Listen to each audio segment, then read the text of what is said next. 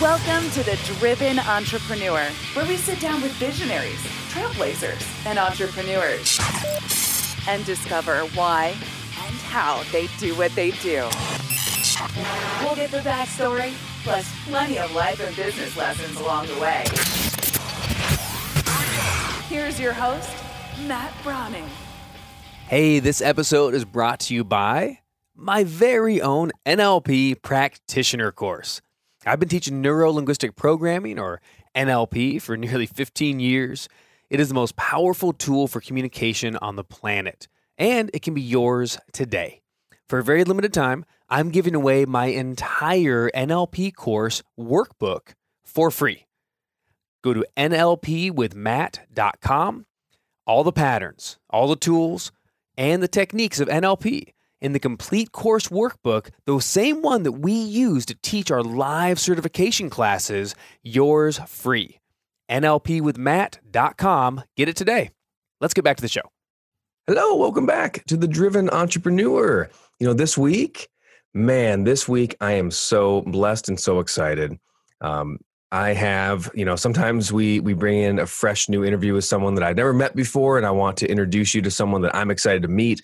This week, I'm excited for you to meet someone I've known for many years now. Um, a good friend is coming all the way from Austin, Texas.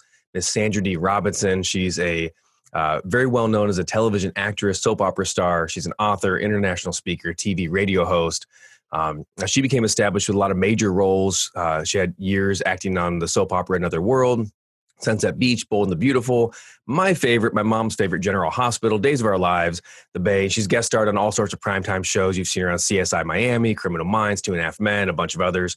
Um, she's also founded as a coach Charisma on Camera, doing performance coaching all the way back in 2010, and her equine assisted coaching program, Charisma or Charismatic Cowgirl, in 2018 that's pretty cool. So we're gonna get into that and, and, a lot about how animals can coach us even more than we can coach us.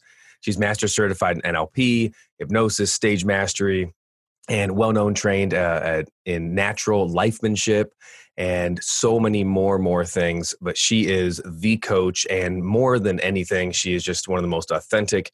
Sweet, wonderful human beings that you could ever spend time with. And I'm excited to introduce Sandra Dee Robinson. Welcome to the show, my friend. Uh, thank you so much. It's such a great thing to be here. I mean, I've been a fan of yours for a long time. So when you asked wow. me to be on the show, I was like, yay, let's do this. Oh my gosh. Wow. Fun. That's the first time I've heard someone say I'm a fan of yours. Uh, you want an autograph really? or something? How, just I also didn't say in, in your new bio, um, you're also married to a world famous uh, Hollywood stuntman. So First yeah, thing never, I want to say is how is that? Never a dull moment in the Robinson never. household? yeah, never a dull moment. Yeah. when you marry an adrenaline junkie of that degree, you never know what's going to happen. Like he just joined what? the volunteer fire department and you know, people go, "Don't you worry about that." I'm like, "I can't stop them." That's just kind of well, and I'm guessing as a volunteer fireman in uh, in Texas, that's probably one of the safer things he does. And I was going to ask you, does Alan does he bring his is that the personality that always shows up or is it like does he go to work and go, okay, that's my stunt career, and I come home and I'm a little more of a of a boring. I'm gonna not boring, but you know, I'm gonna read a book a and relax. Like average Joe kind of dude. Yeah. Um, neither one of us relax very well, but I do have to say he relaxes much better than I do. So, so is, is, he like on stunting, and then when he comes home, he's like, "I'm not doing that stuff"? Or you said he's, he's kind of an adrenaline you know, junkie. Does he find adrenaline stuff outside of work? Oh, totally. In fact, most of his, his more severe injuries have come from playing. What kinds of things does he like to like? What? Uh, he was a, a professional motorcycle racer. Of course, he on was. that circuit. Of course, of course, yeah. And the ones were like 160 mile an hour with the knee on the ground kind of guys. Okay. Um, and I can visualize that exactly. Yeah. so with the knee on the yeah, ground, that was a good. He had a very serious um, high side on that, which means that he came off on a certain direction in the bike that is very bad. Yes. Um, so uh, he was uh, doing some crazy skydiving stuff for a long time. Like uh, I think he said 1,100 takeoffs and no landings, as he puts it. Um, wow. Yeah, I think you guys talked about that. And he broke his femur on that. And typical of of my husband, he had this big jump, like this big stunt jump that he had planned for the following week. I think when he broke his femur. And he's lying in the field, and his friend comes over and looks at him and goes, yells back over his shoulder, goes, "Call 911." And Alan looks at the guy, looks down at his leg, who is at from the femur going off, you know, his legs going 45 degrees in the wrong direction, of course. And Alan says, Wait, wait, wait, don't call yet. Maybe we can fix it. Maybe we can fix it. It's only a obviously femur. he was in shock because that was not yeah. So this is now he does search and rescue. So that's a big part of his adrenaline rush. Like, you know, search and rescue and now the volunteer fire department stuff. And I called him, he called me last night on his way home from a meeting at his new fire department. And I said, How'd it go? He goes, Great. He goes, I got to drive a fire engine. And like, I'm like, oh my gosh, what are you, six? I'm like, I mean, yeah, like that sounds like yes. dad camp. Like all, we all, we all, we all want to do that. Exactly. He is. He's like a six year old. People say, "Do you have kids?" I'm like, I can't possibly have another child. like that's crazy, you know. How long ago did you guys go to move to Austin again? Now, because it's been ago. a while. Six years. Yeah, yeah it feels yeah. like forever, but not that long. But it is. Yeah. And you've settled in. So now, like, describe kind of the the lifestyle. You know, you have the animals and you have the horses and you have you know the kind of farmland how much space you sitting on not bragging i'm just kind of want to paint the yeah. picture of you know well, life I, in I, texas i tell you i made a mistake um, the other day where i went to go visit a, a, a, new friend's ranch a horse guy around here and i could just see forever and, and it seemed to all be his property and and i stupidly asked well how many acres do you have and he looked at me and i realized this is a horrible insult to do that in texas really? because he looked at me he goes you don't ask that you might as well ask me how much money I have in my wallet. And I went, Wow. Oh, oh I'm sorry. I'm sorry. that's a that's a thing. So okay. I will answer. So you have you have a certain amount of space, which is great. I, but you know, we don't have that much. When we moved here, we were in California because we had to be there for a long time. But when we left California, we felt like we had so much space, like we have so much acreage, and by by Texas standards, we kind of have like the equivalent of a condo with some animals on it. It's you know I mean, my friends here have like real ranches. We would never call this a ranch, you know. Yeah, so you're not like like, like the hundreds of cattle. And, yeah, yeah. We, we've just got a few acres and some horses, and you know, a gentleman farm, I guess you could call it. But hey, I, I, I mean, I, I, can't tell you how much I get that because you know, you know, I grew up in California 38 years, and I moved out yeah. to Michigan, and um, geez, just being out here, you go, wait a minute, the, the neighbor's far away. This is incredible, and yeah, like the space is so so different now, yeah. you said, you, of course, you came from LA and you were there for a while. Um, I don't, you know, I, I know some of your story and I know like your bio story and everything, but tell me, when did you decide you wanted to get into acting? Because that was really like the fir- the major thing. That was the big um, kind of career move early on. Were you like one of those little girls that said like, this is going to be me? Or is this something that you started doing a little bit later on and realized that you were going to be doing it? It's interesting. I did say that apparently i remember the one of the family stories is that i said something like i was going to be an actress when i when a neighbor came to pick me up you know walk me home from the bus stop or something and i think i was maybe five but my earliest recollection of wanting to actually do that was um i think well i was been in front of the camera since i was 11 so at a photo shoot that my sister went to the photographer said, Can I take some pictures of your sister? And then I discovered that I had a value, maybe. Um, and when I then discovered that I could represent characters and I didn't have to be me, that was even better. Because I, uh, why didn't think, you? Why was it better to be someone else? Why was it better? Um, I think, like a lot of people, we are given. I just was listening to your interview with Mia um, a, a little bit ago, and you know, she had brought up the fact that when we're when we're kids, we look at our parents as being all knowing. Yes. That whatever they say is right, even if it isn't. But we own it as being real. And that was kind of what I did. I mean, my my father didn't say much. He was loving in his own way, but my mother was not. And a lot of the words that she said to me were extremely hurtful and devaluing. And it went on for, I mean, you know, all my life. But when I found that I could be someone else, then actually, I mean, I was actually told by her, life would be better if you hadn't been born. So when you hear that from wow. a parent and you own that, um, it's one of the reasons that I am such an advocate for for my clients whenever because I, I we were asking like you know how do I describe you? And I'm like well basically what it comes down to is all the work that I do it's communication and connection. And the most important connection is in the relationship that you have with yourself. Well and, said. believing the truth about you that comes from the divine, that comes from God, that comes from, you know, your creator, as opposed to what somebody, whether it was a well meaning parent or in my case, a not well meaning parent, whatever somebody told you that was false. Yeah, that's so really good.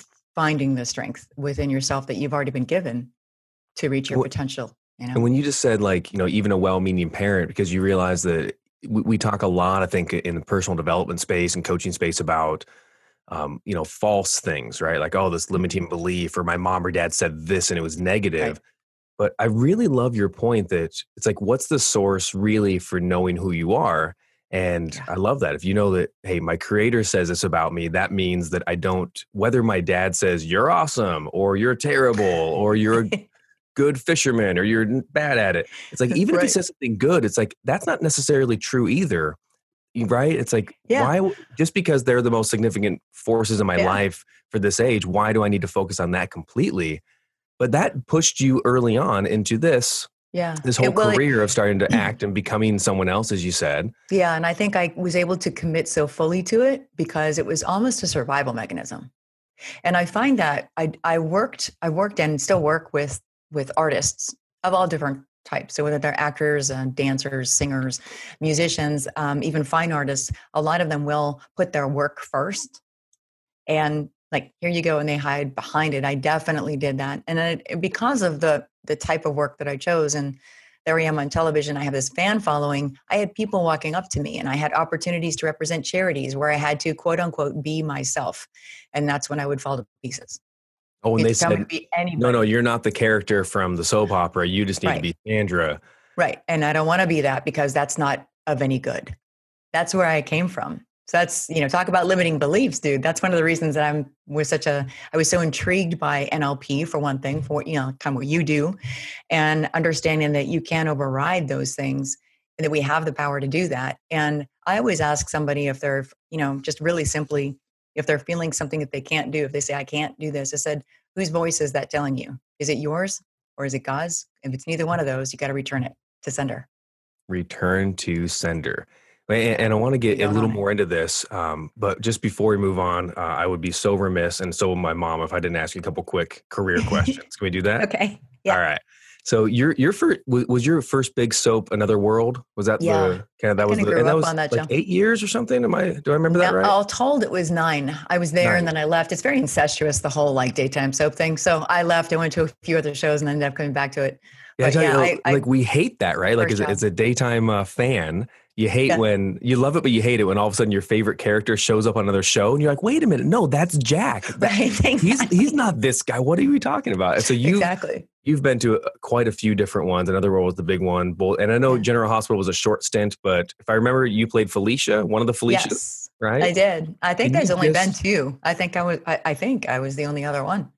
Yeah. And you lose count. Some of these characters, right? They keep on getting rebooted over time. Oh yeah. I mean, I was the original know. On one show and then they replaced me three times and then it came back and everybody was like, ah, the real Amanda is back. And I'm like, all right, this is just crazy. Yeah. The but I see Amanda. the same thing. I mean, I've I've worked in several shows with the same actors that I've worked with in the other shows. So and, but it's funny that only in daytime I think they treat it as if nothing changed. Any other show, you can't just put exactly. someone that looks similar. Ah, she's blonde close oh, enough. Oh, or, or she's not. I mean, uh, that's one thing is they replace you with somebody who looks like you. Sometimes they don't. And that's such a stretch for the audience. I'm like, how can you possibly expect people to to do that? But yeah, you're doing daily yeah. episodic. It's a whole different thing. So do you have any any stories from GH that pop out? Because this is a show that I watched as a kid in my mother's womb. Too. I mean, I remember Scorpio and Luke and Laura the first time around and the whole WSB, yeah. all that stuff, man. I was watching as a kid. Yeah, uh, so you, I know. any quick stories too. or fun or something about you know anyone you worked with or a storyline you remember? Yeah. It was um, it was one of the shows that I think I always wanted to be on. Interestingly enough, um, and in the end, I, I kind of didn't want to be there all that long when I when I got the job. There was some discord, had nothing to do with me. It was the environment. And I later worked with, you said Scorpio. So I later worked with the actor that played Scorpio. And I said, hey, you know, the, the vibe there was really not what I expected. And he said, yeah, it, it had changed. But it was a lesson for me in workspace environment that you may get the job that you think that you want, but if the environment is not healthy, you you can take a check and go, you know what? Do I really want to be here? and is this where i am actually planted is this where i'm supposed to be can i do good here and in that particular case the show that i waited so long to be on i really felt like i couldn't do good there um, the, the writing was not something i was really proud of at the time i was surprised and, and disappointed very saddened actually but I, I chose not to stay there very long but it was cool because there I am in the show that I kind of grew up with, watching, you know, running home from I think elementary school to like watch Luke and Laura and stuff, right? And and there's the sets and there's the there's the hospital. And like there was this kind of weird moment of kind of surrealism, you know? It was neat. Yeah, yeah you you I want to actually ask something just that you mentioned is, you know, yeah, the money's there or what or the maybe the dream, but something that the environment wasn't positive. Yeah. If you looked at career, whether it's it's running your own business or working somewhere, if you were to kind of rank values, so what's important? And I think you know there's a lot of uh, studies lately that have been happening with a younger generation, and I find it fascinating that the older generation, you said, what's the most important thing in your job? Like what would keep you working somewhere? And money's going to be really, really high. Number one, number two, right. status, things like that. Now they're shifting into things like, well, how high is my contribution factor or is it supportive yes. or flexible things like that money's still there but much lower what's just kind of for you like if you were off top of your head thinking i have a new job somewhere i'm going to start a new business what are some of the most important elements that you look for in an opportunity i would say a a sense of honor within the corporate within the culture so in honor of people and their talents if um so if somebody comes in with a talent, don't ignore it. Put them where they where they do their best. You know, if uh, just in honor in in everything, in honor honoring your clients, your customers, honoring your boss. I think there should be a level of honor for every one of those. Honor the people that are your competitors. If I see that in a culture of a company, I think that that's really, um, and that's really great. You know, it goes right along with integrity and respect. And when you honor someone and their talents, they're able to make a bigger impact and influence in that company for good. Hence, that whole sense of contribution gets increased just by honoring what that person is all about. So, would you say that's probably one of the top for you is kind of that honor, integrity, respect all tied together? Yeah. yeah. Yeah. Really, really good. I love that. And you, of course, obviously, you bring that into when you decided to start Charisma on camera. I want to talk about that 1st um, mm-hmm. you spent, so how many years told do, have you spent in television and acting? Oh, do I have to say that? How many decades? Well, you don't have to. How many, how many, no, how many acres of experience do you have? well, if I started, I mean, I, I literally have been in front of the camera since 11. And so I was doing commercials and, and modeling, but doing commercials and things, moving in front of a camera since that age. So, I mean, gosh, we are talking like basically four decades, you know? Um, so, you, so, so you, a ton of experience. Yeah. At what point did you say, because, uh, you know, 2010, you started this. Um, you saw, I know, like you saw the gap, you saw people like me, people like a friend Bob Donnell, little shout out to Bob, uh, all the people, you know, we know a lot of the same people in this circle. Yeah. And you realize there's a lot of us, like for me, I could say, hey, I, I learned how to, to perform on stage live because yes. I would be live speaking, but you put that little red dot or now the green dot of the webcam in front of me. And it's like, how do I talk? And the whole right. game has changed. Yes. And I've been doing a little bit of like a little bit of TV in the last couple years, doing some morning shows and news and things like that. And I'll tell you, my experience has been night and day, as different as night and day are, television versus live performing. I can't mm-hmm. tell you. So, what brought you to that first? And then I want to maybe kind of pick your brain for a couple quick tips before we move on. Yeah, I think I think I was attracted to that because I felt like I wanted to make a bigger. I got to the point where I I'd worked through a lot of my own stuff. Like I said, I believed all that negative stuff, and I went. Gosh, I think within a seven year period, I had thirteen different coaches, not to mention psychotherapists and all of this. Because I was really my initial thing was I need to figure out how to perform better. If somebody says "be me," how do I perform that? Which is wrong, right? Like it's the exact opposite. Just be yourself. I, okay, so just, what's yeah, the prompt? exactly, exactly. What's my motivation for being myself? Wait, hold on. It's you. Yeah. So so the so that was it. It was like my real. It turns out that my my real thing was finding out what what my gifts are, what I was all about, and and I didn't expect that to be my journey, but knowing that that's what worked, I happened to be one of the performance coaches was a TV hosting coach And she said, Look, you're really good at this. Can you just do me a favor and take some of the newbies? And I'm like, I'm sorry, what? She goes, Can you teach? And I went, I can't teach. I don't know. Isn't that funny? I mean, Matt, you might have had that moment too, where somebody's like, go be responsible in this job. And you're like, I can't do that. And it turns out that you actually are gifted in that, but we don't know sometimes. So I was, I was given the opportunity to teach television hosts and I taught them and woke them up and found their personal, you know, brand, I guess you could say on camera, the same way that I found mine, which is kind of digging from the inside out, lighting them up, getting them out of their head and letting them be who they actually were and then giving them the script so that they could just use the words to be who they actually are. And i i was extremely successful in that. And so that's one of the reasons that i started charisma on camera was i thought well this way i can make it a really i can make a bigger impact and be more in control of what i'm putting out into the world than i am as an actor because i'll work with people that are going to be impactful in society and i can help them actually get their message out this is going to be awesome and that's the reason that i i really sought to find entrepreneurs and visionaries that needed to get their voice out. And as you said, it's a to- it actually isn't that different when you get really grounded in yourself and who you are and how you communicate, whether you're doing it on camera, whether you're doing it in person, whether you're doing it from a stage.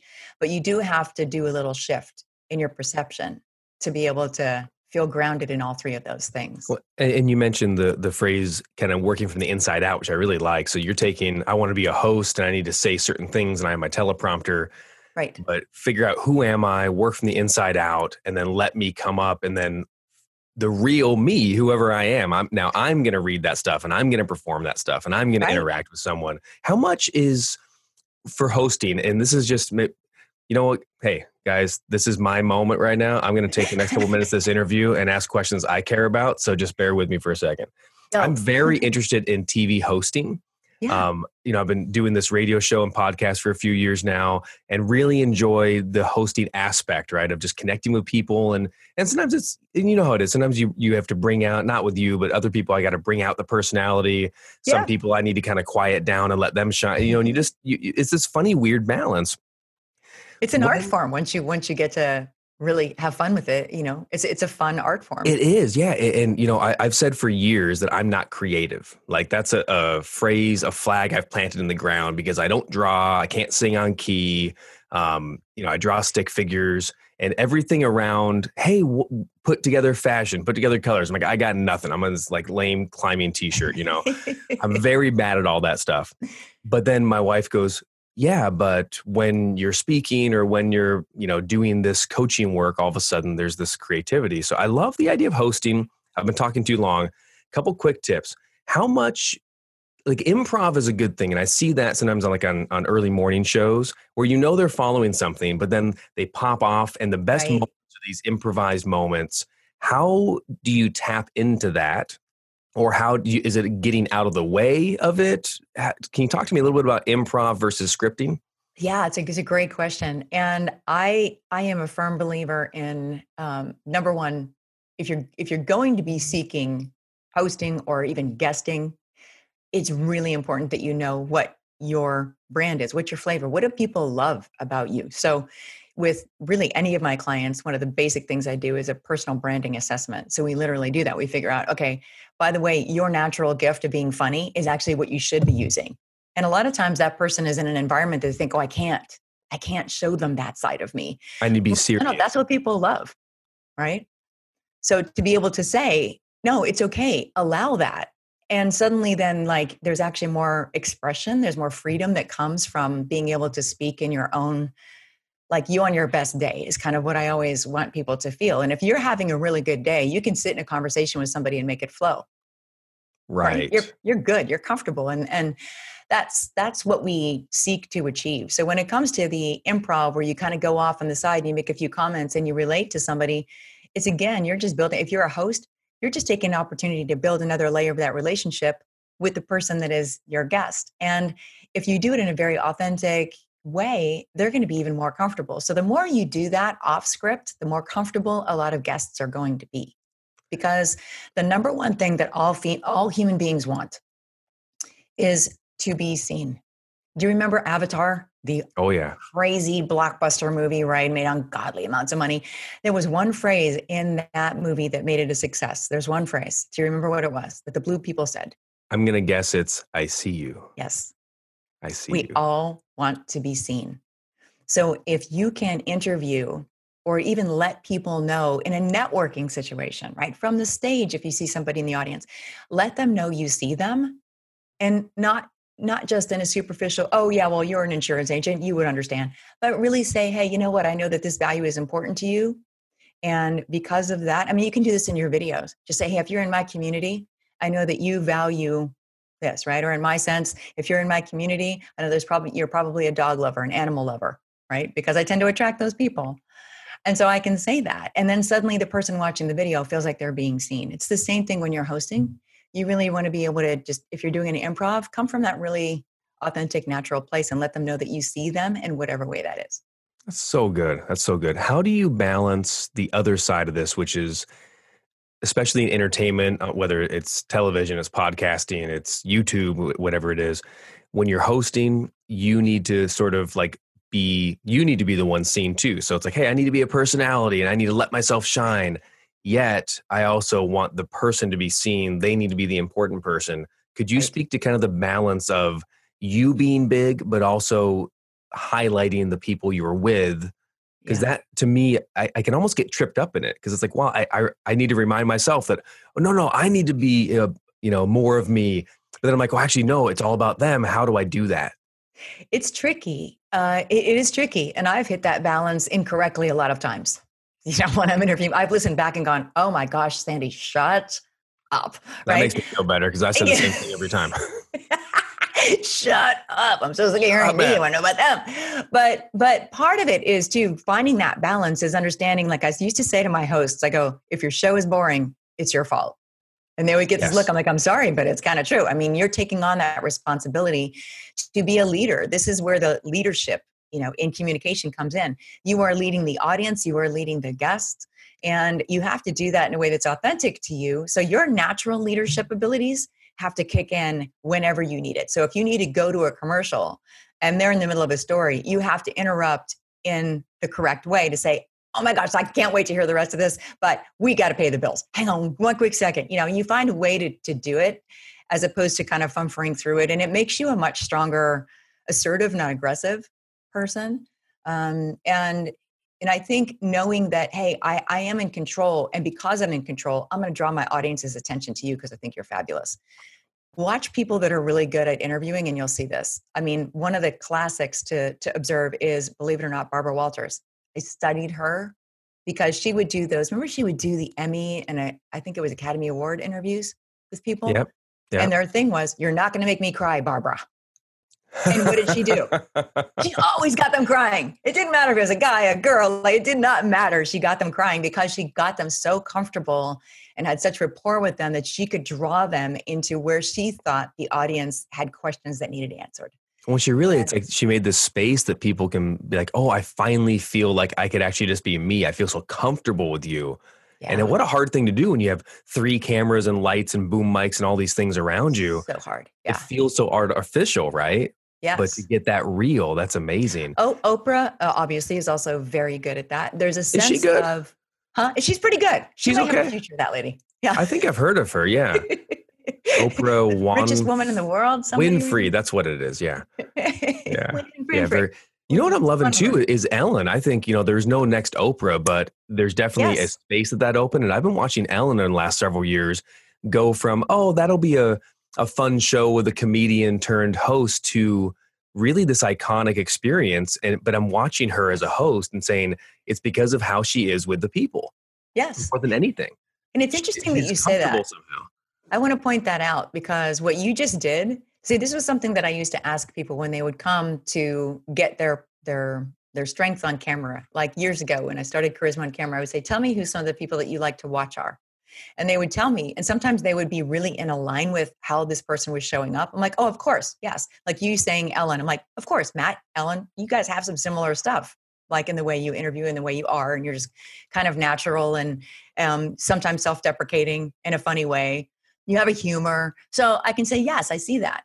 And there are things that you can look at that she is doing that are probably already within you that you just need to pull out. And that's what I would look at. I would see people that would come that would maybe say, Well, I love Ellen, and they don't have a single bit of what I see as a similarity to her. And I would say, What is it about her that you love? And they would say, Her humor, her this or that. So I would dig deeper.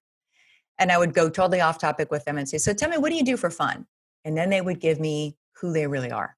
Right. And who they really are was what was attracted to the humor because they probably had some humor. They probably had some of those things that the person that they most admired was displaying, but they were holding them back. And so that really gave me um, a path to pursue sometimes to be able to like, okay, so you like this person, and guess what? That's already in you. We're going to find it. We're going to pull it out. And when you That's... do that, then it's like play day, you know?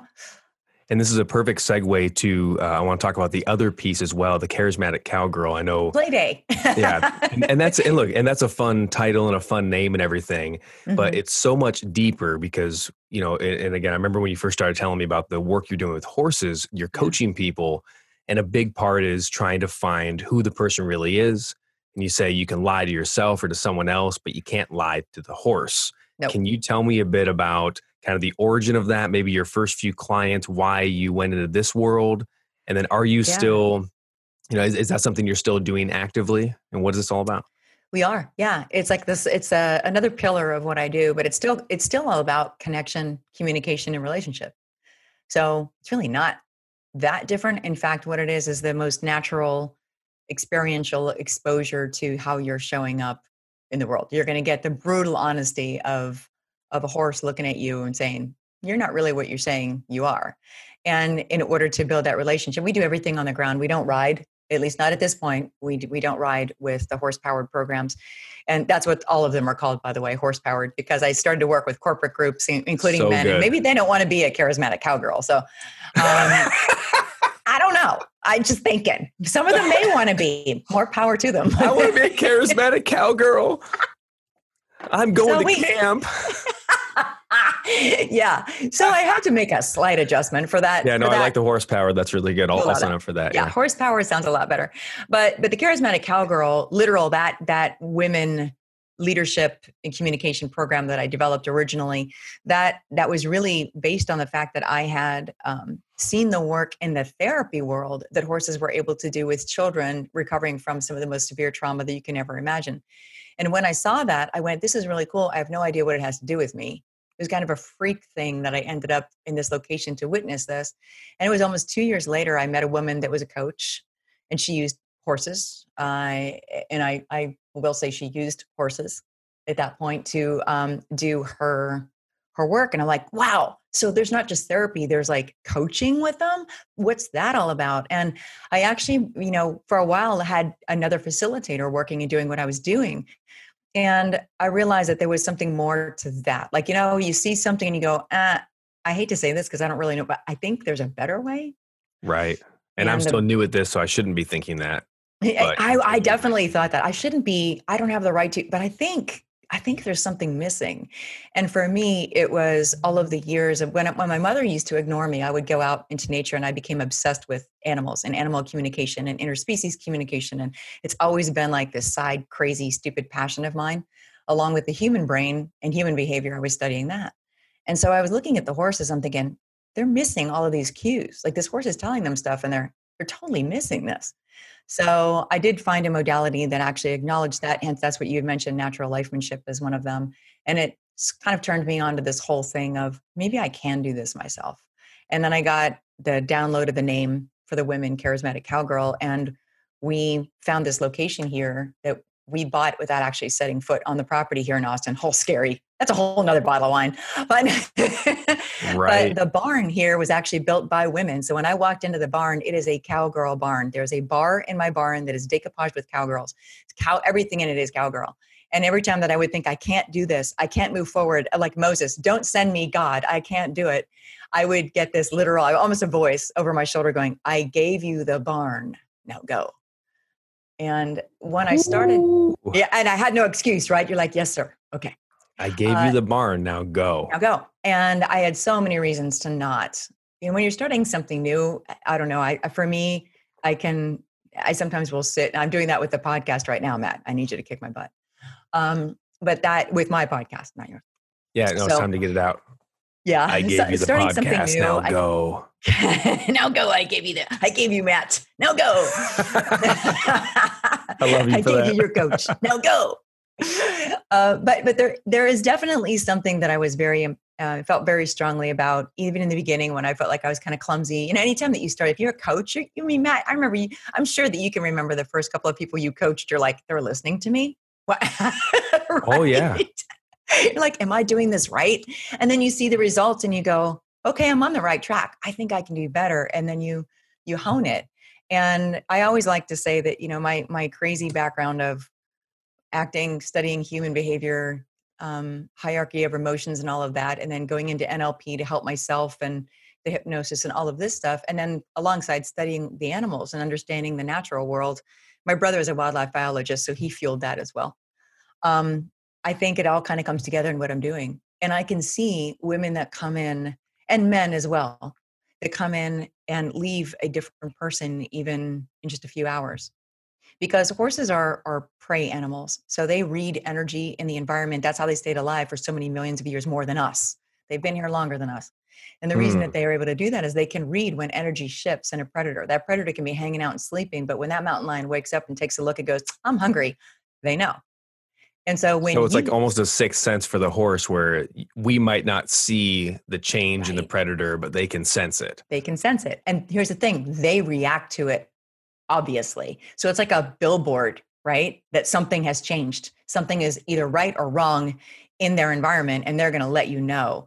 And so when we walk in and we say, I am totally confident that I can move this horse, and you're really not, um, that horse will turn around, look at you, and be like, ah, no, don't think so until you say, Look, I don't know what I'm doing. I had one woman, and I have a picture of this too, where she finally turned to me and she put her hips on her hands on her hips, and, and she's a great, you know, very imposing figure to some people, was strong, appeared to be a strong leader. But she turned to me and she goes, I have no idea how to communicate with her. I'm like, Great. Start your conversation from there.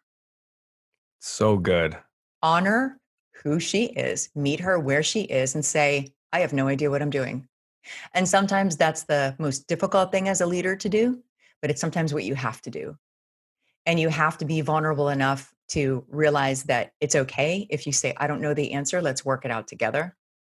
Do you that think was, that's do you that think changed, that horse turned and, and started walking with her immediately when she said that. She put her shoulder put her hands down from her angry stance and lowered her shoulders and said, I don't know what I'm doing. And the horse automatically walked over to her. I mean, it's that clear. Do you think that's something that leaders need to be doing more, like in general, in business in the world today, having those conversations of, hey, if I don't know what I'm doing, I just want to say, I'm not sure what to do, but I want to talk to you about it. You know, those yeah. really real, frank, um, authentic conversations? Or is there ever yes. a time when that's not appropriate in your mind? I'm sure there'll be times, depending on the situation. Yeah, there'll be times when it's more appropriate than others. But I think it comes down to that honor that I mentioned before. If you really want to honor somebody instead of telling them or ordering them or being predatory, bullying about your leadership when you may not know that you're going the right course, is to actually sit down and go, hey, we got to figure this out. We got to make sure we're making the right decision. So I like your, eh, I, would even, I'd like your help on it, or I yeah. want to run something past you. What do you think about this? And actually mean it, right. you know? Yeah. Really And good. then have your boundaries in place which is another thing that the you know that this type of work does is it, it enforces it forces you to recognize your boundaries both personally and and even when we're talking about asking for your worth. There are people this will show up this is the kind of stuff that shows up when you're working in that natural environment with a horse. If you're not assertive enough to ask for what you want that's going to show up in how you ask for your value. If you're speaking from the stage and trying to enroll people into a a, a, a program and you're a little shy about it, you're worried about whether they're going to like you. That's like somebody walking over to a horse asking it to pick up its feet and they don't really believe it's going to happen. Wow. And then I say, step back. I want you to envision what you want to happen. And the woman would be like, okay, I kind of do. I go, no, kind of isn't good enough. I want you to actually picture that horse picking up its feet. You are its leader. You're taking care of it. You go over and you, and we have this little side, you know, quick meditation. And if they change their energy before they even put their hand on that horse's foot, the horse is lifting up. Wow. And the horse didn't change, the person did. No. They this is very the way they're we humans do the same thing. See, we just we overthink things. When we meet somebody that isn't congruent, we know. We go, I don't not really sure if I trust that. Something's off. I don't know what it is. Something's off. Right. But yet we continue in a polite conversation because we have the societal pressures. And in order to relieve the pressure, we're going to go ahead and continue that conversation. Whereas a horse is like, eh, no, I'm out. I, got, I got nothing invested in a conversation. Don't even speak your language. So I'm out of here. I'm not comfortable. And that's when we realize, oh, wow. You know, um, leaders, a lot of times, if they don't know what they're doing, they increase their energy. A lot of times it comes from a survival mechanism, some, some something in their life. It could be from trauma that they have established this. Make the energy higher and everything will be fine. And just do more of what's more of what's not working to make it work. Right. Yes. Sandra, th- this is this is genius and it's super inspiring. And I would almost say it's awesome. It is inspiring awe. And there's a lot of ways that you can continue because I want to continue the conversation, but we're just about out of our time. Um, you have something you do for people. You have these awe inspirations, prompts to increase yeah. positivity and yeah. focus every day. Guys, yes. you can find out more about that at Sandra Dee, that's D E, Sandra Dee Robinson.com forward mm-hmm. slash awe inspirations. We'll have that in the show notes on demand. Can you tell us a little awesome. bit about Thank you. what that awe inspirations is? Yeah. we're getting out of it. Awe is, well, in all the work that I do, we do a lot with emotional regulation and self. Um, self self empowerment and the fact that you you need to be focused in order to be productive right and a lot of times when people come into the horses that's one of the experiences they have is they have to be immediately focused if you don't have a horse in front of you uh, the Which ability to tap you do not. Most people don't. Like, you know, hanging out in your apartment, you probably don't have one. So I'm thinking that maybe we might want to give you a way to access that immediate focus. And the emotion of awe is more recently studied than most of the positive emotions, and it will actually energize you. Oh, I'm sorry, it will uh, it will it will focus you on the on the positive, but it will actually calm you. So then you will be at a very productive, positive state of mind. And so what this what this little um, prompt book does is actually helps you to tap into that within a few minutes every day and you can reach that point that we get people to in the round pen with the arena so that you can actually focus and especially now i mean people are going through some tough times financially and everything we can get into a state of overwhelm and, and anxiety so it's a great tool to be able to have so awe, uh, and I love that like one of the most powerful states to be in, which I don't think of very often. I think of excited, happy, but it's awe you're looking at this wonderful sunset that was created for you. You're sitting in front of a majestic, huge being of a horse. Having that awe and actually brings peace. So go to sandradeerobinson.com forward slash awe inspiring, or sorry, forward slash awe inspirations. I'll have that in the show notes. And you can sign up and get connections with Sandra Dee Robinson all the time. She's going to send you tons of things for awe. You can also follow Sandra on Facebook at Coach Sandra Dee and Instagram at Me, I'm Sandra Dee. Me, I'm Sandra Dee. And well, we'll leave that there. Sandra, thank you so much for coming on the show. Um, it was a genuine pleasure and fabulous to see your wonderful face again. Ah, thank you. It was so much fun. Thank you, Matt. All right. Talk to you soon. Hey guys, that's the show this week. So thank you again to Sandra Dee Robinson. Um, what an amazing, amazing human being. Um, so much to unpack. I would encourage you to go back and find this show on demand. It's free. You can go anywhere where podcasts are, and you can listen to this again and again and unpack the the camera work, unpack the confidence work, unpack the true to yourself identity work, and certainly go over uh, and get that that awe inspirations. That's going to be huge. So it's sandradeerobinson.com forward slash awe inspirations. I'm going over there right now, and I'll see you next week. Get out there this weekend and stay driven or whatever it is we're doing nowadays. All right, bye.